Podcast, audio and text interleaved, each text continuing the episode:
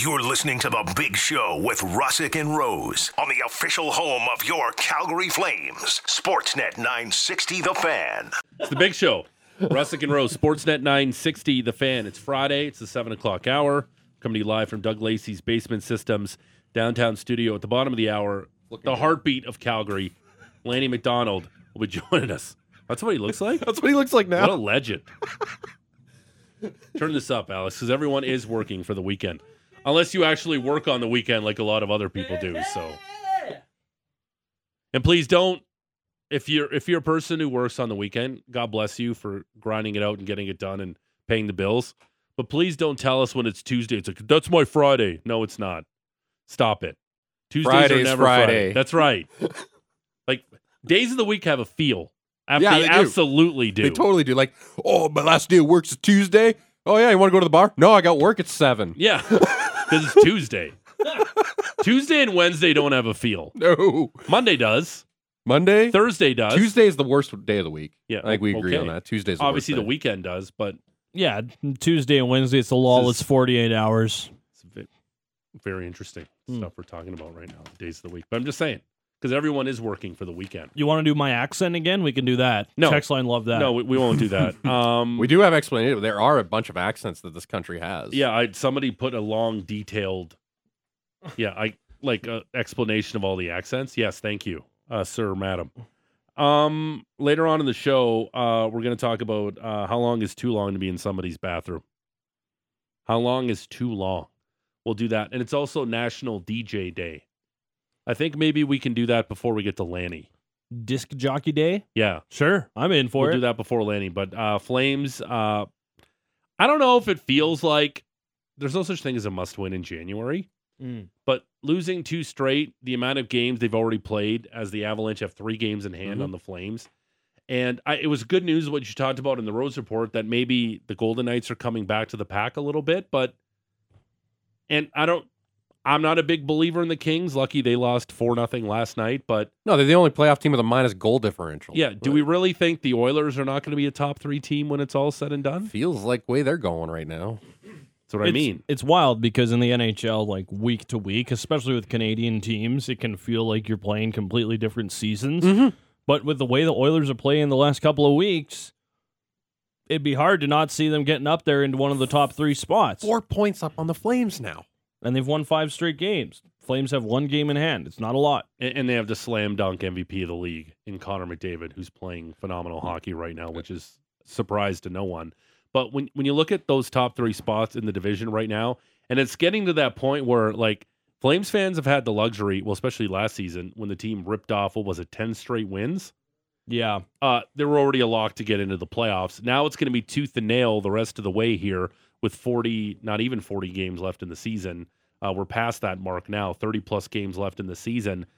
Every every game's crucial, every point's crucial, and when you look at this division, like, are the Kraken really going to fall back?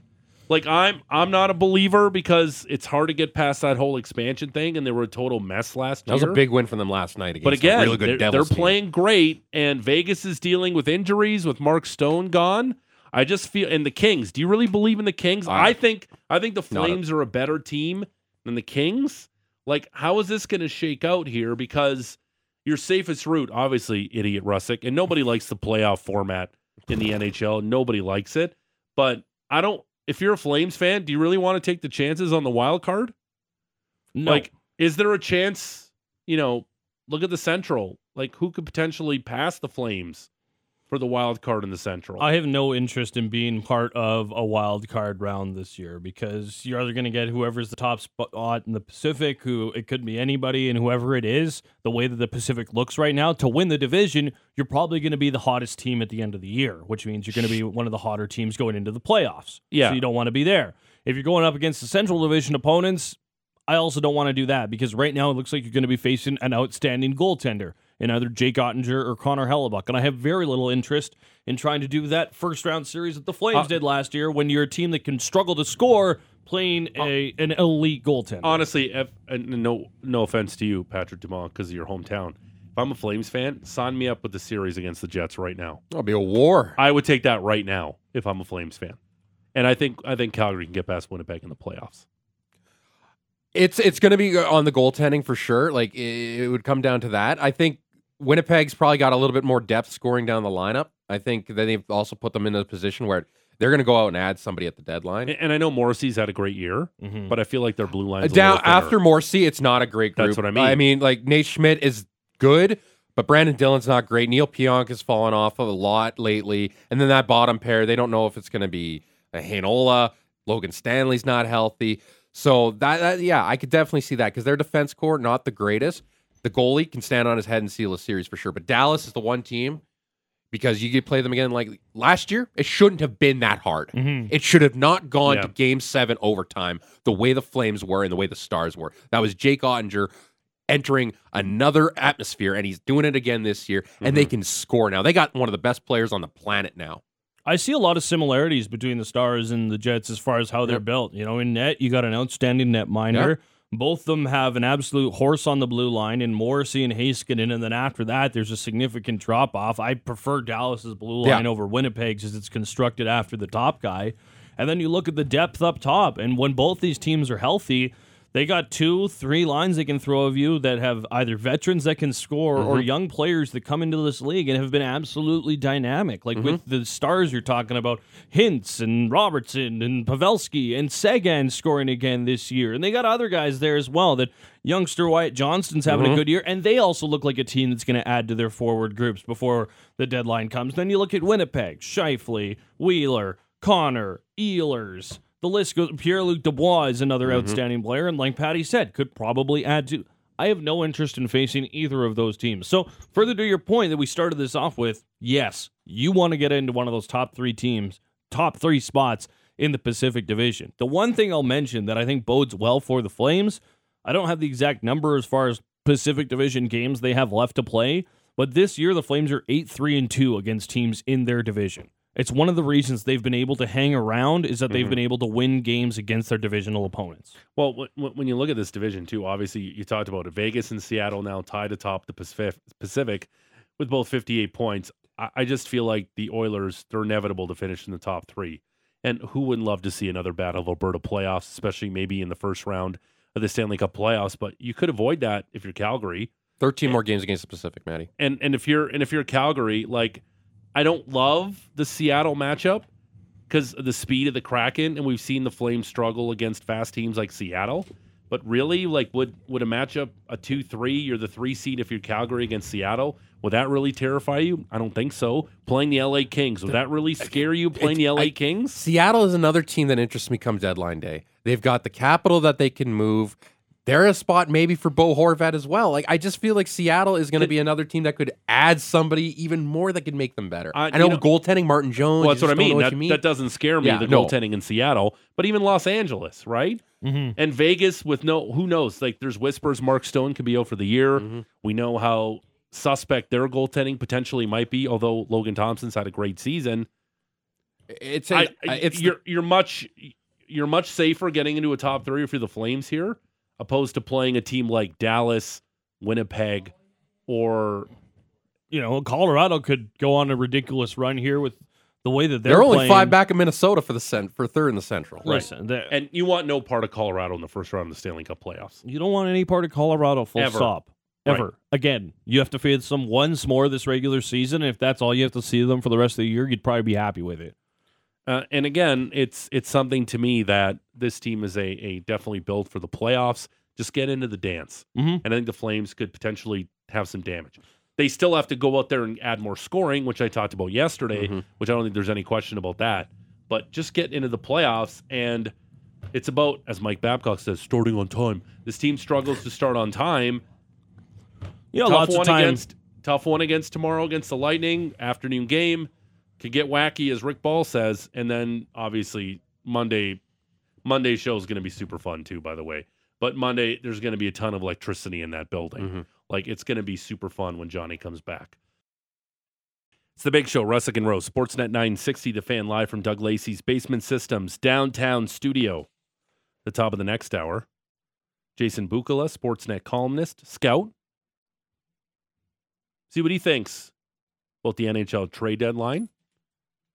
Some prospects that are super intriguing. Touch on the NHL draft too, which is apparently loaded with some high end talent. I'm intrigued to see where he actually is. He told me Yeah. he's scouting. And- scouting what? Pro? And we, I want, Kids? I want to ask him too, because everyone wants to potentially see um, Jakob Pelletier make his NHL debut. Sure. I want to get his thoughts on Jakob Pelletier, what he thinks, what he kind of grades out to be, what potentially sort of NHL career that guy can have. I would love to hear from him. And the voice of the Calgary Flames, Derek Wills, will join us uh, later on. And uh, later on in the show, too, how long is too long to be in somebody's bathroom? But right now, man who needs no introduction uh, in this city, the legendary, he's pretty much the mayor of this town. He'll be a part of the hometown, uh, sorry, the Hockey Day in Canada broadcast tomorrow on Sportsnet. We say good morning to Lanny McDonald. Lanny, how are you?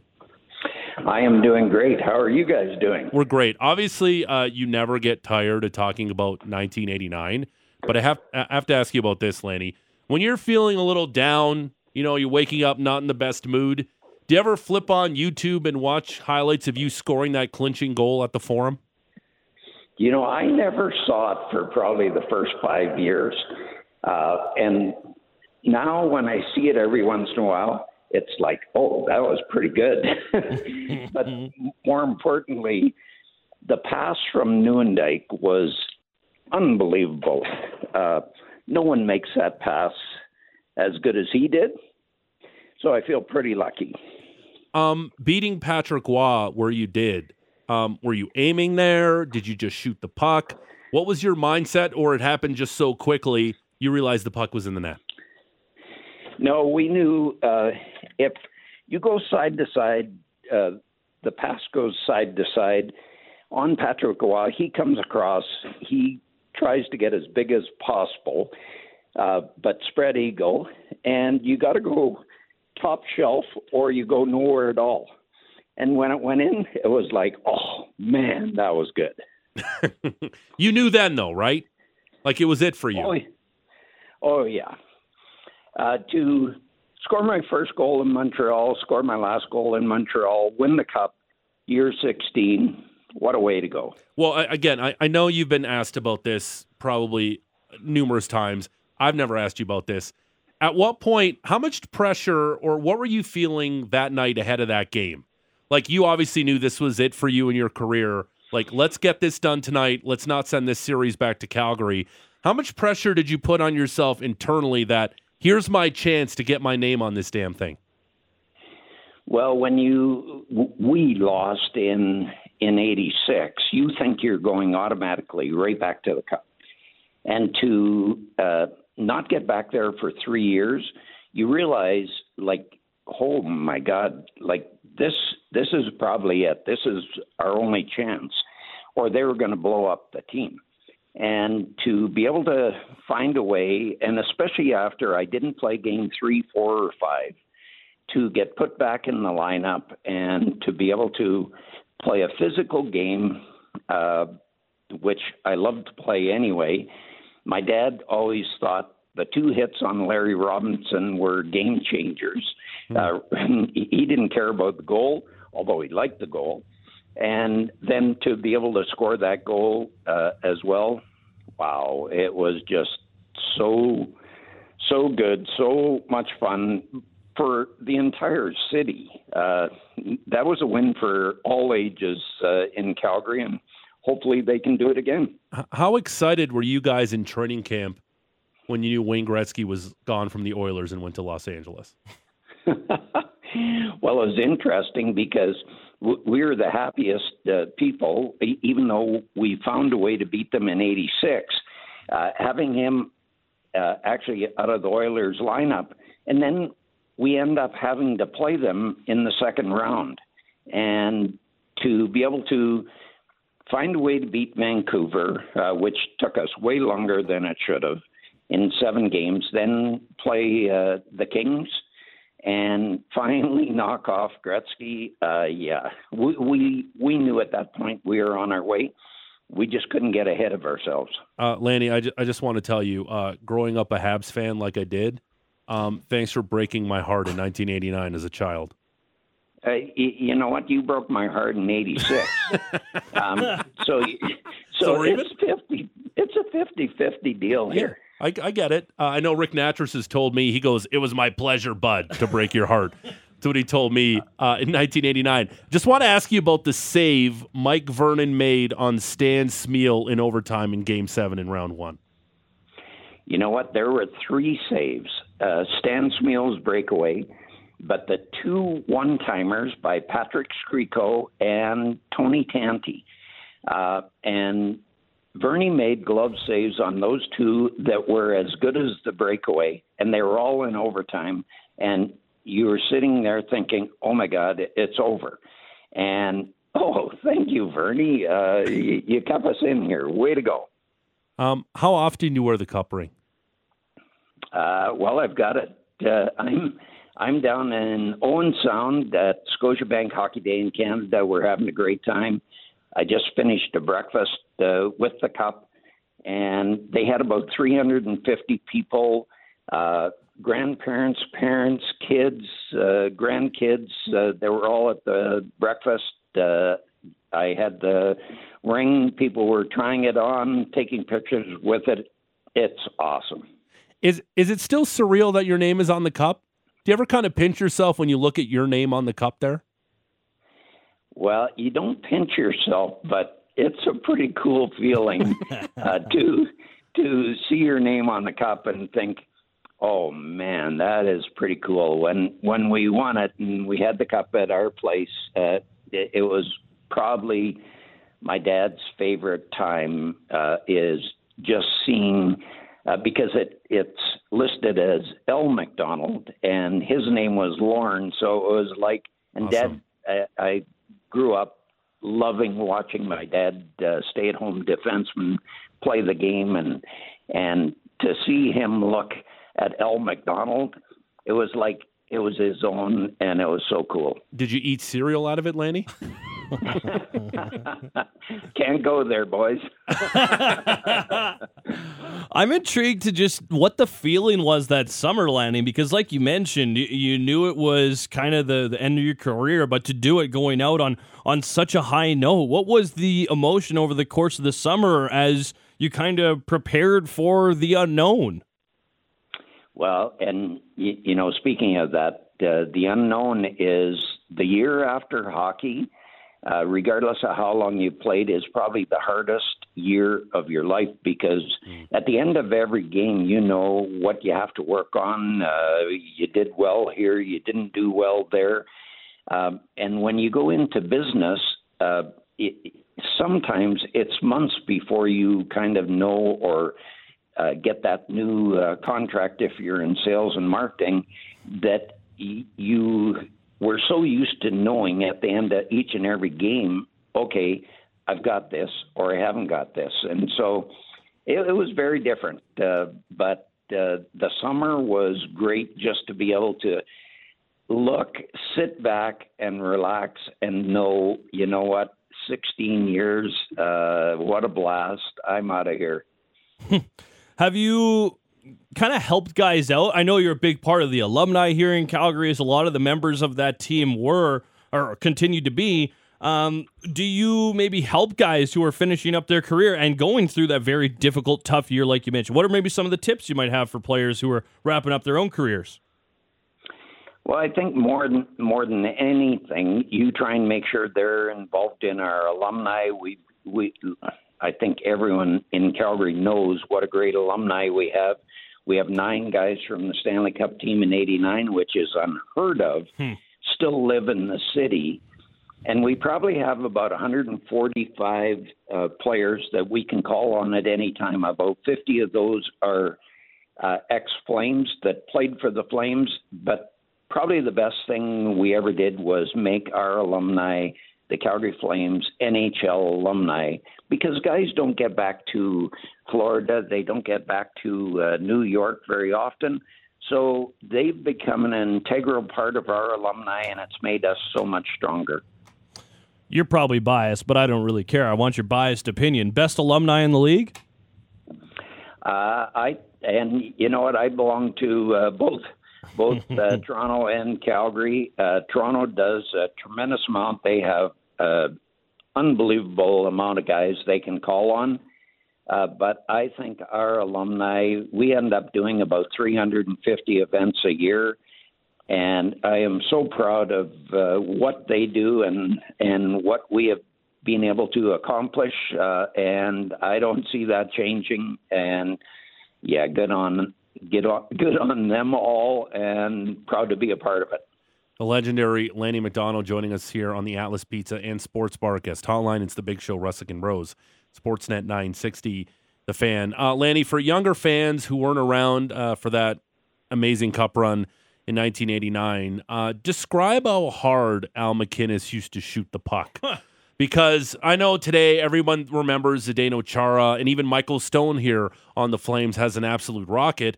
But a lot of those guys using these one piece composite sticks, some of it's technology. But Al MacInnis used to have an absolute rocket with a wooden stick. What was it like in games watching that guy shoot the puck and in practice too? Well, I was glad on the power play that I was the guy on the far uh, uh, face-off dot, uh, waiting for his one-timers to come across so I could pound it.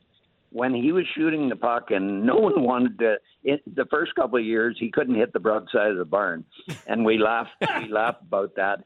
Then he perfected uh, his shot whether it was a half slapper or full slapper. And he had this great pass off the backboards bouncing right out front.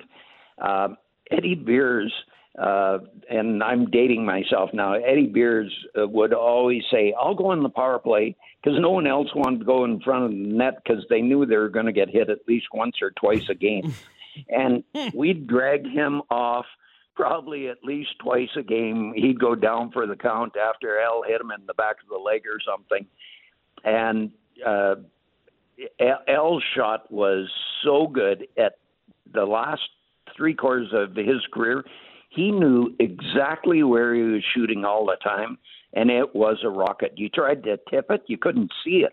You just hoped it didn't hit you. Wanted to ask you as well about some of the rough and tumble type of guys that might have been on that team. Like, how much confidence did you have when you knew a game was maybe getting into a little bit of rowdy territory and you had guys like Tim Hunter on your bench? We had Tim Hunter. Uh, we we had uh, Brad McCrimmon, Dana Murzyn, Rick Nattrass, uh, uh, Jim Peplinski, uh, Joel Otto. That list went on and on, and it was we called it the Wolfpack mentality. Uh, you're in it, uh, and you're in it together, and it took all the pressure off of guys like Joey Mullen or Håkan Loob and those guys they were tough. It, they they didn't care how many times they got hit; they just kept coming back. But the rough and tumble uh, part of the game, uh, we we were completely confident uh, we were not in trouble at any time. How important was it back then to have that intimidation factor on your team that we maybe don't see nowadays? Well, when you uh, had the best Battle of Alberta, and you went a guy went against guys uh, like Don Jackson and and uh, uh, Marty McSorley and and uh, oh my God, uh, big left winger, oh, Semenko. Semenko, mm-hmm. sorry. Uh, bless his heart, uh, no longer with us. Uh, like you you had your hands full. Uh, they had McClelland uh, as well, so you knew it was going to be a battle, and and if one side or the other uh, got ahead in the game, it was like strap them on, boys. Here we go. How about uh, Joe Mullen winning the Lady Byng Memorial Trophy in that season as well in '89 when you guys were uh, beating everybody up? What was that like to have a guy win the Lady Byng back then? You know what? Uh, Joey deserved it. Uh, I think he was the first uh, U.S. born player to score 500 goals. Uh, we were roommates for the last four years uh, before I retired.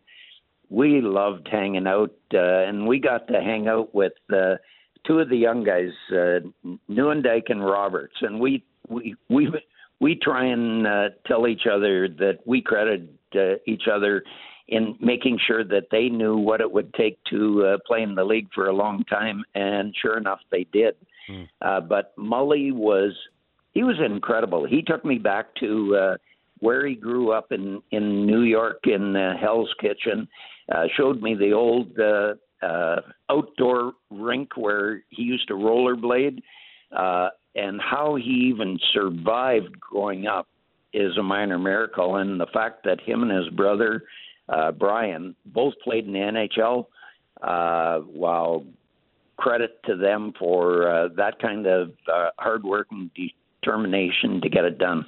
Um, Lanny, we know in today's game it's all about sports science and diet and sleep, and everything is so regimented now to to to have peak performance. What was Lanny McDonald's off-season regimen? Uh, what did that consist of? Especially in the early '80s, Lanny. What was your off-season like getting ready for the season? Do you know what? Uh, Bearcat Murray would uh, take my skate blades off uh, and put roller blades uh, on my new skates so I could break them in, and that's what I did all summer long was rollerblade. Uh, hmm. I never lifted uh, weights. I always used a, a rubber band uh, uh, for basically strength training and rollerblade, and that was it. That was my training uh, routine.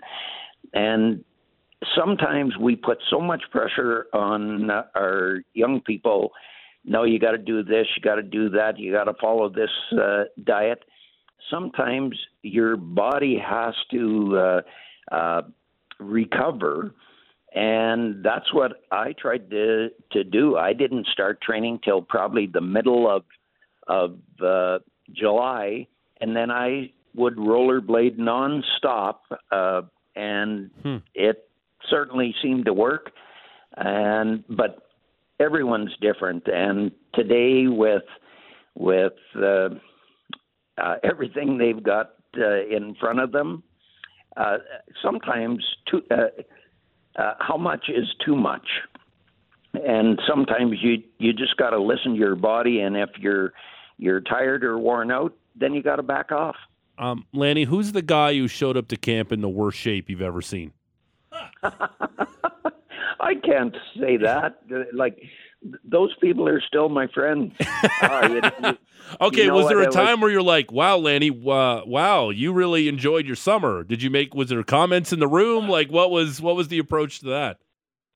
No, you you know what? It was always hilarious when you got to training camp and the young guys, the the rookies, they'd come in in phenomenal shape, and they'd be buzzing around out in in uh, in scrimmages and that, and and you couldn't catch them. And it was amazing how in ten days to two weeks, when the older guys who came in half decent shape. Uh, all of a sudden started to get their legs and and get their wind and you could see the the chart going up for them. And about two weeks in, all of a sudden, they're at the same place the rookies are. And then you zoom past them, and the rookies start to lose their confidence because, wow, where'd these old guys come from? Was there ever anybody that came into camp and absolutely shocked you as far as to how good of shape they're in? Maybe we won't go the other way, but maybe complimentary. Is there anyone on the other side of the spectrum? Well, it, the very first year that Gary Roberts, uh, who is now a fitness guru, mm-hmm. uh, Gary Roberts came to camp, and you had to do so many pull ups, you had to do so many sit ups, all that stuff. Um, uh, not heavy science stuff. And uh, you had to do 20 pull ups. And Gary did one and a half pull ups, and that was it. And he realized oh my gosh, like I thought I was in pretty good shape, and now all these old guys, like they can do uh, 15, 20, 25. And he went back the next year, came back to uh, training camp, and he was one of the most fit guys. And now you look at him today, he trains Stamkos, he trains McDavid, all the top guys. Uh, and and he is still at 50 plus years old. He is a rock star, like from a physical standpoint, and he learned very early. Oh my gosh, I got to make sure I'm in top shape, or I'm not going to last very long. And he had a great career. Uh, Lanny, before I let you go, uh, again, thanks for your time. This has been fantastic. What what do they got you doing here for Hockey Day in Canada? What are some of the things that uh, the viewers should look out for uh, as this as the festivities get underway? No one sound on Saturday. Uh, you know what? Uh, we've been here for the last two days. We've done school visits. We've done skating with the cup. Uh, we had about 350 people on the ice uh, yesterday parents, grandparents, kids uh, on the ice with the cup, uh, taking pictures. Uh, uh, we do clinics, hockey clinics. Uh, in about half an hour here, I'm off to another school to uh, do a, a team talk uh, at the school with some of our other people. Uh, Wendel Clark's here. Uh, Cassie uh, uh, Cassie Campbell Pascall uh, is here. Uh, Darcy Tucker's here. Andrew Ference. We've just had a great time. And on Saturday, it's hockey all day. And Scotiabank is doing a great job making sure that hockey is for everyone. And making sure that everyone has the opportunity and also that uh, it is for everyone, and regardless of of uh, uh, whether you can afford it or not, making sure that people that have maybe challenges do have a chance to play this great game and how good it is for everyone. Stanley Cup champion, Flames legend, Lanny McDonald. Lanny, thanks for this. Let's do it again soon. I look forward to it. You guys take care and go Flames go. There you go. Absolutely go Flames go. There's Lanny McDonald on the Atlas Pizza and Sports Bar guest hotline using um, the same recipe since 1975. Yes, sir. Dining at 6060 Memorial Drive Northeast. Takeout or delivery at 403 248 3344. You know how you win 14 awards? Tradition. Yeah. Um, if I were Lanny, thank you. If I were Lanny McDonald You're too, welcome. I would uh, I would definitely flip on that video of him beating Patrick Roy to seal the cup in '89. I like I the was scouting feeling a little report he gave. Yeah, It's not that different from nowadays, I'm sure. yeah.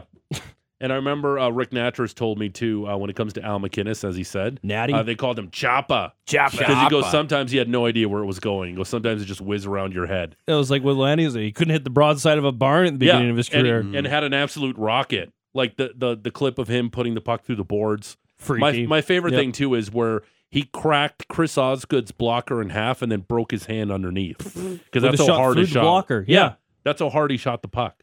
And then when he was trying to use the composites, he just couldn't control it. It was just too much.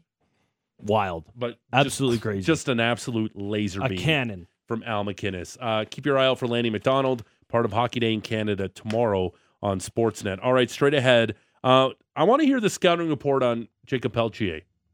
And our next guest, I'm sure, has it.